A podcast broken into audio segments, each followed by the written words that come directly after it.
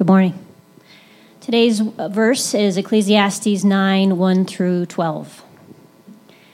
But all this I laid to heart, examining it all, how the righteous and the wise and their deeds are in the hand of God. Whether it is love or hate, man does not know. Both are before him. It is the same for all, since the same event happens to the righteous and the wicked, to the good and the evil, to the clean and the unclean, to him who sacrifices and him who does not sacrifice. As the good one is, so is the sinner, and he who swears is as he who shuns an oath. This is an evil in all that is done under the sun, that the same event happens to all. Also, the hearts of the children of man are full of evil, and madness is in their hearts while they live, and after that they go to the dead. But he who is joined with all the living has hope, for a living dog is better than a dead lion. For the living know that they will die, but the dead know nothing, and they have no more reward, for the memory of them is forgotten. Their love and their hate and their envy have already perished, and forever they have no more share in all that is done under the sun. Go, eat your bread with joy, and drink your wine with a merry heart, for God has already approved what you do. Let your garments be always white, let not oil be lacking on your head. Enjoy life with the wife whom you love all the days of your vain life that he has given you under the sun, because that is your portion in life and in your toil at which you toil under the sun. Whatever your hand finds to do, do it with your might, for there is no work or thought or knowledge or wisdom in Sheol to which you are going. Again, I saw that under the sun the race is not to, not to the swift, nor the battle to the strong, nor the bread to the wise, nor, nor riches to the intelligent nor favor to those with knowledge, but time and chance happen to them all.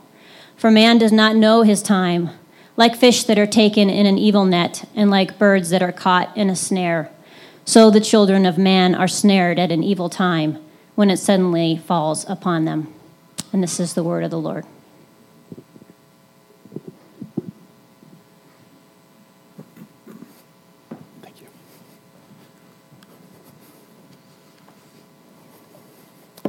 All right, good morning, everyone. Let's go ahead and pray.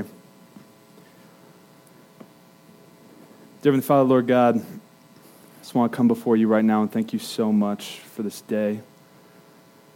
God, thank you so much for this opportunity you've given all of us to come together to worship you, God, just to learn more about you, to understand you better, grow in our relationship with you. so, God, this morning I pray as I open up your word, Lord, that you speak through me, Lord that you would help every person in this room come to know you better, Lord God. And if there's anyone in here today that doesn't know you, isn't in a true relationship with you, God, that you would just work in their hearts today. Just love you and praise you for all you do. In Jesus' name, amen. All right, so I need everyone to imagine something for me. I want you to imagine an old, dusty chest down in the basement of a rundown, decrepit house. So not only is there an old chest down in a crazy, rusted out, gross house, it's midnight. There's rain. The storm is blowing everywhere. There's lightning in the sky. You feel the thunder under your feet. So no one wants to go into this house, let alone go into the basement of this house. And if somehow you're, you're brave enough to go into the house, find the basement, climb down the creaky, unlit staircase that seems to go on for eternity, even if you get that far, you have to be Indiana Jones or Chuck Norris or something to take the next step, which is finding the dusty old chest and opening it up. So, in life, the dusty old chest in the basement is this idea of death. As a child, we grow up knowing that death is a thing, but for the most part, we, we keep it far off and hidden in a place that we, we seldom go to. The idea of death and anything surrounding it, it, it causes fear, it causes insecurity, it causes pain, and in some cases, for some people, it just causes terror. But why is this? Why is this? Why is it that horror movies can take this idea of death and twist it into something that people are petrified of? Why is death such a scary, difficult pill to swallow? So I was sitting at Dutch Bros here in Windsor when I was studying the passage that we're going to dive into today. And out of curiosity, I asked a couple of the girls working there their thoughts on death. Their answers were so interesting and so incredibly appropriate for what we're going to be diving into today in Ecclesiastes. So, one of the girls I spoke to said this. She said, When she thinks of death, she's scared. She thinks of loss, sadness, the unknown. The most interesting thing she said, though, was, I don't know what's going to happen when I die, and I don't want to know when I first heard that, everything in me just lit up for the sake of the gospel. I was thinking, I was like, this poor girl, this poor girl is scared of death because she doesn't know what's on the other side. This poor girl is scared of death because she doesn't know, she doesn't get it. But as I started thinking about this, I realized it's, it's not just non believers that are afraid of death.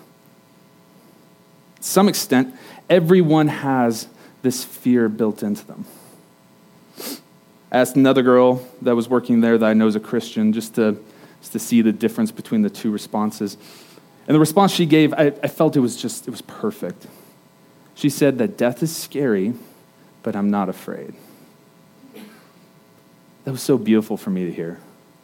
Because the truth is, no matter who you are, saved or not, this idea of death can be paralyzing. It's so hard to process and, and to comprehend this thing that no one can truly understand.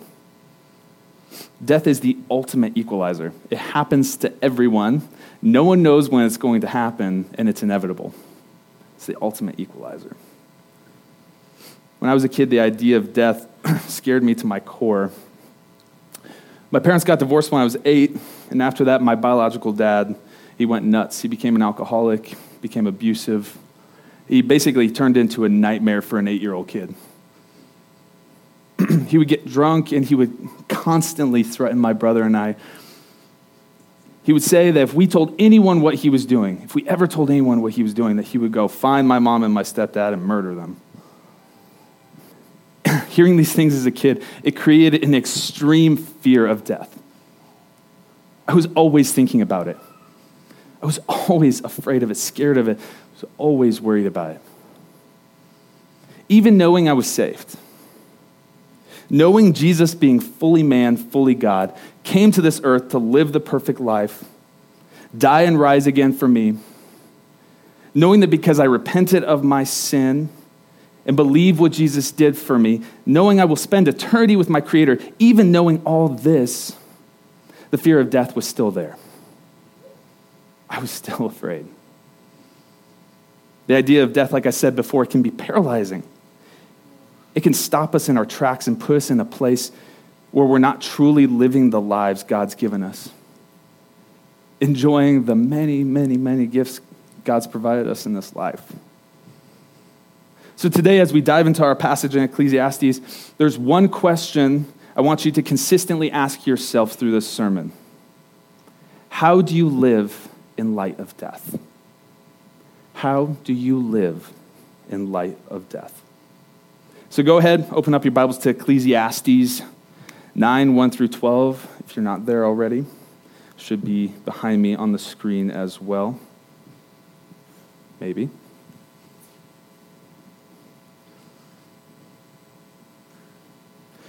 So, up to this point in this book, we've seen the preacher break down the vanity of life, how fleeting life is, right? It's a havel, it's a mist, it's a vapor. It's here one second, it's gone the next. He started small and he's like progressively gotten bigger and bigger on the scale of things that are here one, man, one second and gone the next, and the evils under the sun. He's progressively gotten bigger and bigger on the scale. From the striving after self indulgence, living wisely, toil, wealth, honor, you name it, he's broken it down and shown the striving after the wind in it. And that brings us to today's passage that I feel is the pinnacle of this book up to this point. This is the buildup. He's been building up to this point, and we're finally there to the top of it. The greatest evil under the sun, which is death. Ecclesiastes 9:1 says this. But all this I laid to heart, examining it all, how the righteous and the wise and their deeds are in the hands of God, whether as love or hate, man does not know, both are before him. So he starts off with all this I laid to heart. All this I laid to heart, which begs the question right off the bat what are all the things that he laid to heart? So I believe this is a reflection on the whole book.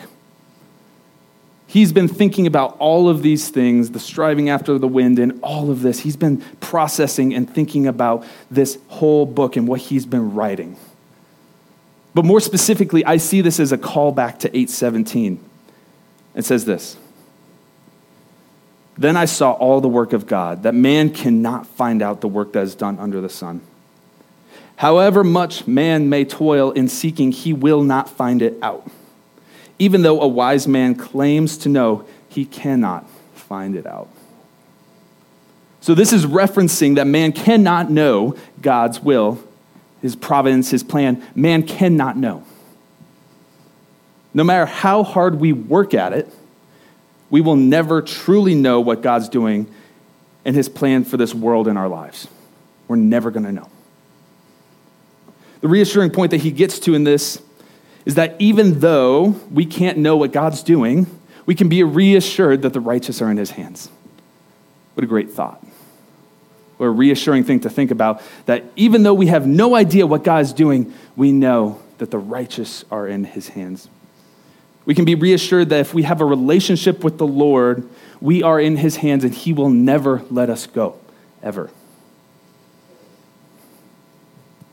This also brings into play, though, that even though God has us, it doesn't mean things are going to be great. Yes, it is reassuring, it is an incredible thought to think through that the God of the universe has us. That's awesome. That He loves us, that He loves you. But that does not mean that life is going to be perfect. That does not mean that life is going to be great. We as humans don't know the reason God's doing any of it. That's why it says, is it love or hate? We don't know. We have no clue what God's doing.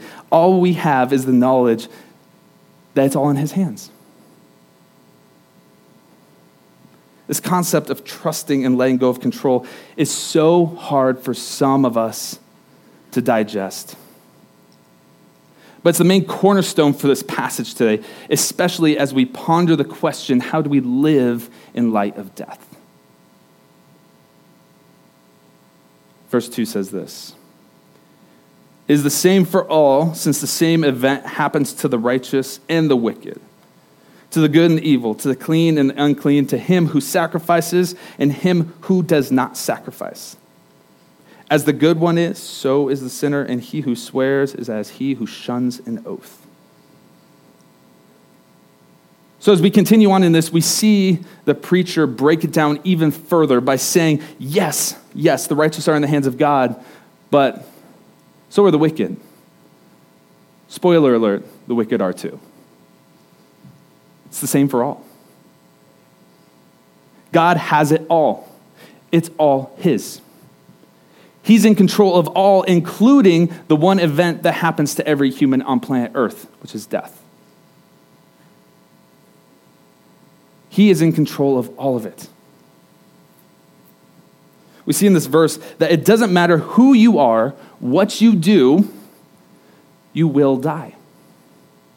Good, bad, or indifferent. Then we go into verse 3. It says this this is an evil in all that is done under the sun, that the same event happens to all. Also, the hearts of the children of man are full of evil, and madness is in their hearts while they live, and after that they go to the dead. We start to see Solomon's frustration with this idea of death. He says it's evil that this happens to everyone. He's so frustrated. He's trying to get his frustrations out, writing this down. Why does this happen to everyone? It's almost as if he's venting about this injustice, which is death. He's venting about this injustice. Why does everyone die?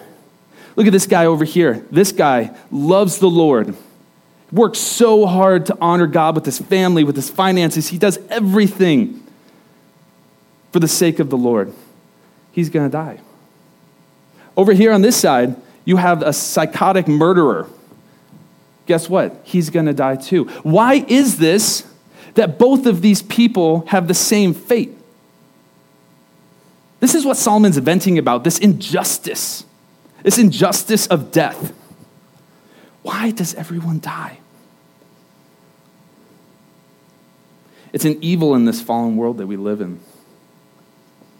He doesn't stop there, though. He keeps going by saying, People are full of evil, they're full of madness, and then they die. As I was thinking about this passage, it made me think about the idea of the circle of life. If you've ever seen The Lion King, it's a cute little thing that Mufasa is talking to Simba. And He's like, and we all start here, and then we eat the grass, and then eventually you die and you go back to the grass and you keep eating it. It's this cute little circle of life, right? But as I was processing this passage, I was thinking about what Solomon was saying, and I see this as the circle of death. In the middle of it, you have the root of it all from Genesis 3, you have sin. That's the smack dab in the middle of this circle. And then around the circle are three main components. You're born, there's evil, there's madness, and then you die. Evil and madness, and then you die. The circle of death. When Adam and Eve sinned, it caused a chain reaction that created this circle of death Solomon's talking about here. Because of original sin, all of us are born with sin nature. We are full of madness and evil, and then we die. Because of what we did. The whole world is cursed. No matter who you are, as we saw previously, we're going to die. No matter how much of an injustice or unfair, that is the result because of the fall. That is the result because of the fall. So, up to this point, Solomon is doing something that most people would never want to do. And that's open up that scary box we call death and talk about it for real. Because it's hard. It is hard to talk about death. It's not something that you just want to sit around and have a nice little chat about. I found out a couple days ago, uh, my great grandpa died, and I'm trying to think through, like, why have I not talked to anybody about it? Why have I not processed this out? And it's because it's hard. It's because I don't want to think about it, I don't want to talk about it.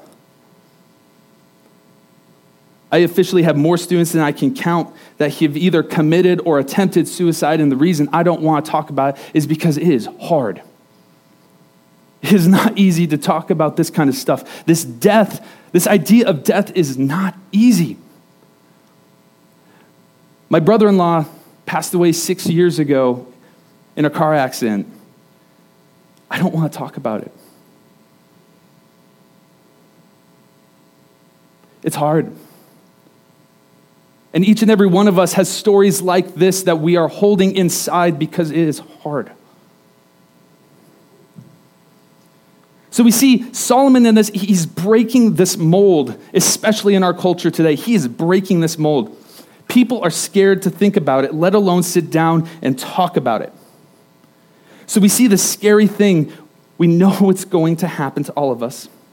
In the midst of it, we saw in the previous passages, we know God's in control. So then the question returns how do we live in light of death? How do we live in this? We're going to see this answered here in the next few verses. 4 through 6 says this But he who is joined with all the living has hope. I'm going to say that again. For he who is joined with all the living has hope. For a living dog is better than a dead lion. For the living know that they will die, but the dead know nothing. And they have no more reward, for the memory of them is forgotten. Their love and their hate and their envy have already perished, and forever they have no more share in all that is done under the sun. So, in this, we, we start to see a shift in what Solomon's talking about here, we're starting to see this shift. We start to see the beauty in the midst of tragedy. And really, this is a call for a shift in the way that we think about death. This is a call to see the beauty in life and not putting the focus on the fear of death.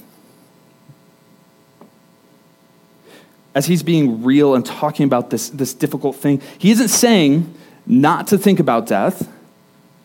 He's calling us to actually think about it, know it's there, it's going to happen, but to process it differently. No matter your situation, in the best and the worst, reflect on the beauty that is in life, and the incredible gift life is, finding joy in all that God has provided for us.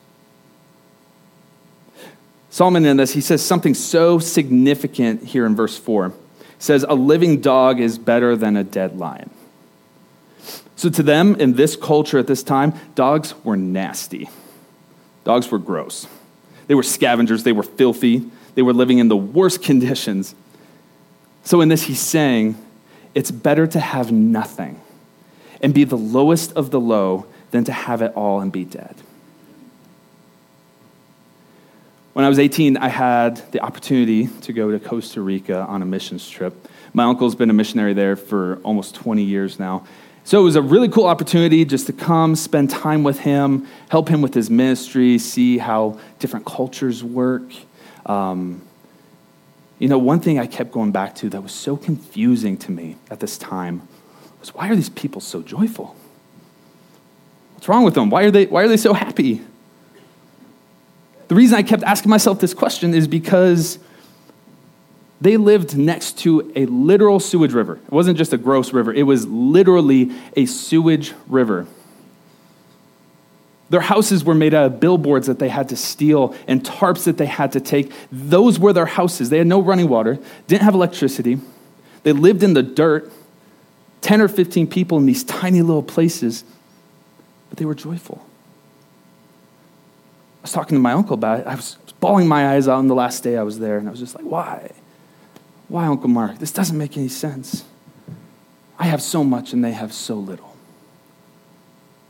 Why is it? It doesn't make any sense that they're joyful. And he said something so profound and significant to me. He said, They are joyful because they are alive and they have Jesus.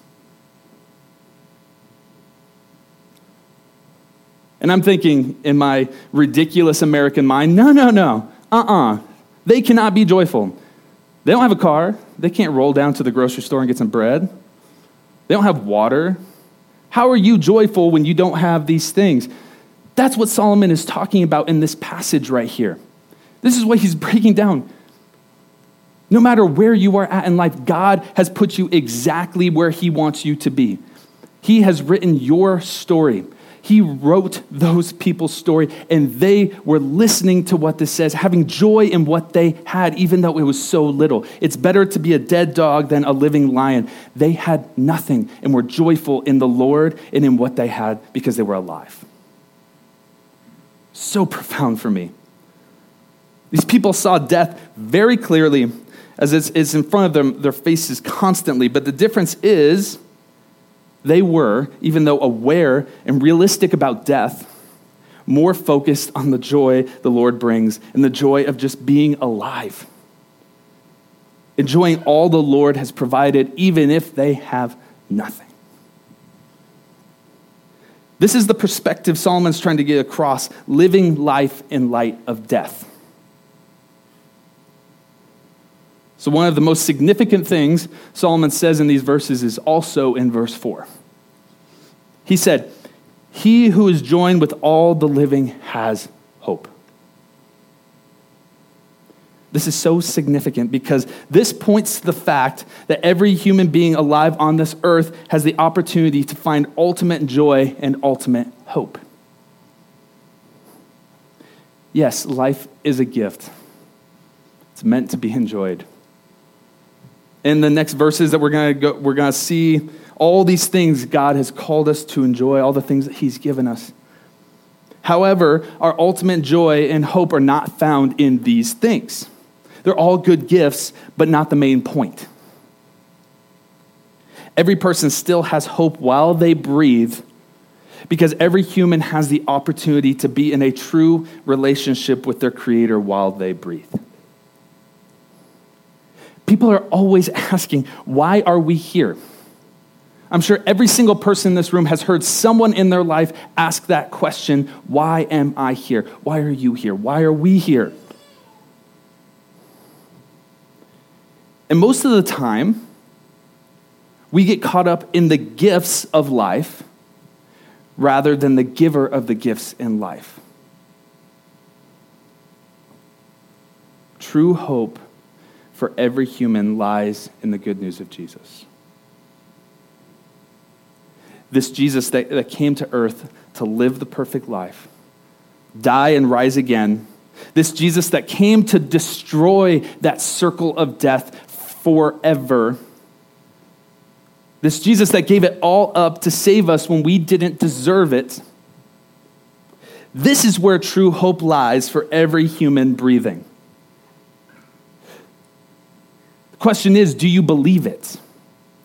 Do you actually truly believe this that that is where your true hope lies? We're told if you repent of your sins, confess with your mouth Jesus is Lord, believe in your heart God raised him from the dead, you will be saved. Do you believe it? This is the one true hope we have on this earth, and our true joy and hope lies in this the most incredible, important news the world has ever known. So, the question really is where are you placing your hope right now? Where are you placing your hope right now this morning? Because if your hope is misplaced, not having your hope in the giver of the gifts, but in the gifts can have eternal consequences. And I want you to leave here today without talking to someone if you don't truly know where your hope lies right now. I know I've said it four or five times in the last two minutes, but that's how important this is. This is the most important thing we could ever talk about, ever. It's over to 7 through 10. It says, Go, eat your bread with joy, and drink your wine with a merry heart, for God has already approved what you do. Let your garments be always white. Let not oil be lacking on your head. Enjoy life with the wife whom you love all the days of your vain life that he has given you under the sun because that is your portion in life. And in your toil, toil, uh, in your toil which you toil under the sun, whatever your hand finds to do, do it with your might. For there is no work or thought or knowledge or wisdom in Sheol to which you are going. So in the verses before this, we see Solomon building up to what, look, what it looks like living in the light of death. And then with these verses, he just, he just hits it out of the ballpark. Enjoy the life God has given you. Don't live in fear of the unknown.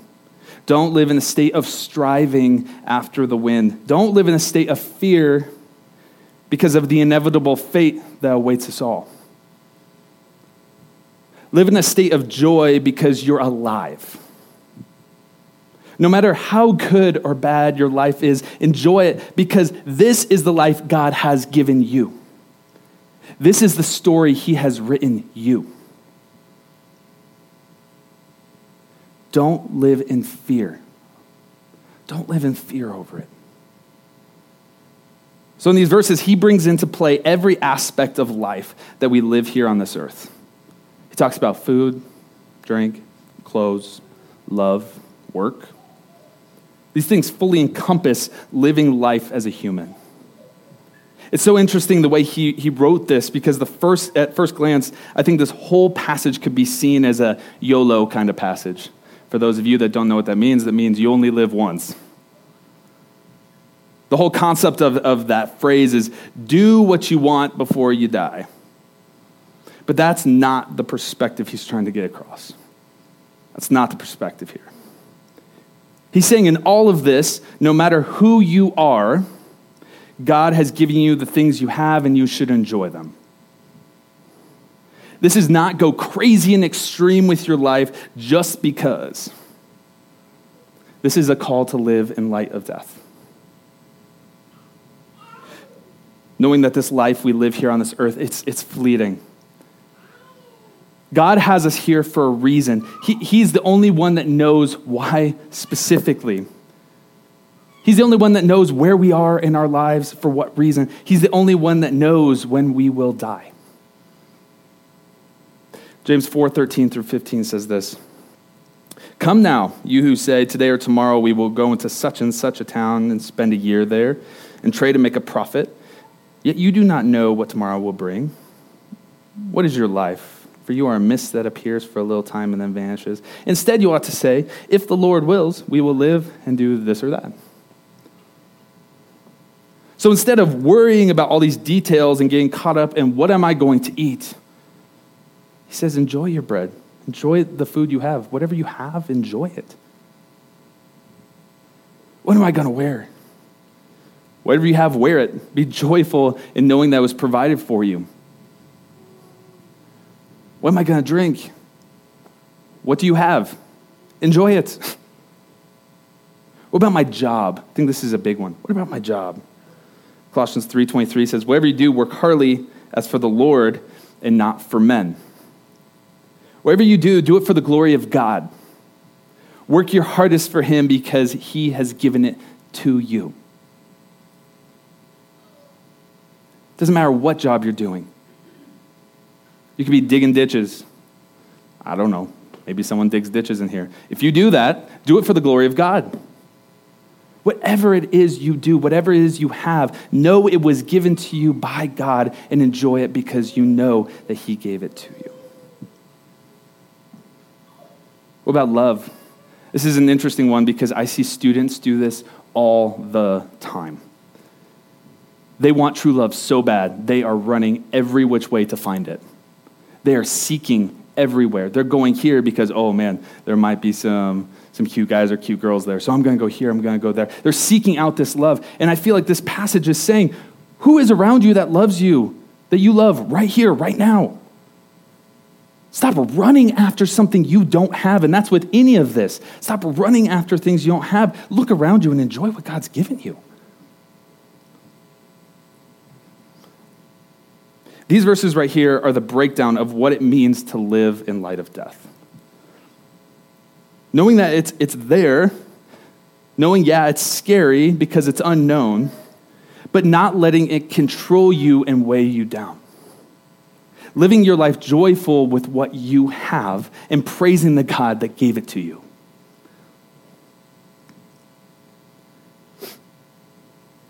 Let's dive into 11 and 12, see what our last two verses have to say. Again, I saw that under the sun, the race is not to the swift, nor the battle to the strong, nor bread to the wise, nor riches to the intelligent, nor favor to those with knowledge but time and chance happen to them all. For man does not know his time, like fish that are taken in an evil net, like birds that are caught in a snare, so the children of man are snared at an evil time when it suddenly falls upon them. So these verses are so interesting because they seem to completely contradict everything the preacher said up to this point. It sounds like a complete contradiction. In 9 1 through 6, we explicitly saw him talking about everything being in God's hands. Like that's kind of been the breakdown of these verses is everything is in God's hands. And then out of nowhere, he throws in there, nah, everything's by chance. Everything's by chance. It's all just time and chance. Nothing makes sense. The fastest don't win the race. The strongest don't win the war. What? I think the more that we understand the preacher's voice, though, I think the more we understand how Solomon talks, we start to see that this is obviously not him contradicting what he previously was saying. This is him once again venting about how the world seems to work on the surface. This is Solomon going into another vent session. He already acknowledged that even though we don't know what God's doing, that's still in his hands. What encouragement. We all know, we, we know it's in his hands. So, this is actually just another good outlook of the world and observation from Solomon of the way things are perceived. This world isn't fair. Nothing makes sense. So the question is, what are you going to do about it? What are you going to do about it? Within the context of living life in light of death, are you going to focus on the things that aren't fair in this life? Are you going to focus on things that are not fair in this life? Are you going to focus and be paralyzed by the idea of death? This was a main part of what Solomon's been talking about through this passage. Things that aren't fair. Death is not fair. Why does it happen? Time and chance seem to be unfair. Life seems to be unfair. When I was in Costa Rica thinking through these people, this is unfair. So, are you going to focus on those things? Are you going to focus and be paralyzed by the idea of death we've been talking about? Are you going to worry about the food you have, the clothes you have, the cologne you wear, the job you do? Are you going to let these details control your life? Or are you going to, are you going to live in thankful joy to the God that gave you what you have? Are you going to live in the light of death, enjoying the life you have, are you going to live in fear? Are you going to live in the fear of death, the unknown, fear of not enough money, fear of losing your job, fear of losing your kids? Whatever it may be, don't live in fear. Live in light of death by enjoying life and giving praise to the one who gave it to you. But as I say that, is it really that easy? Everyone go out. Don't live in fear. Is it that easy? No, it's not that easy. This is difficult. Just like talking about the hard things in life, talking about death and difficulties, this is not easy to do. This is harder than it sounds. Because I said at the beginning, talking about death or really any of these things that are difficult to discuss, they don't tend to come up in conversations. Because who wants to talk about it? Who wants to be bummed out talking about the hard stuff? Let me ask you this How can you not live in the fear of death, in the fear of hardships, if you aren't willing to be real and, stri- and share your struggles with it? That's why we as a body, we need to not only step up and start being real with each other, but step up and speak truth into each other's lives no matter how hard it is. My challenge for you as we close this morning is to not only live your life in light of death, but to do it openly, to encourage others around you who, who might be struggling with similar things. You have no idea the struggles the person sitting next to you might have.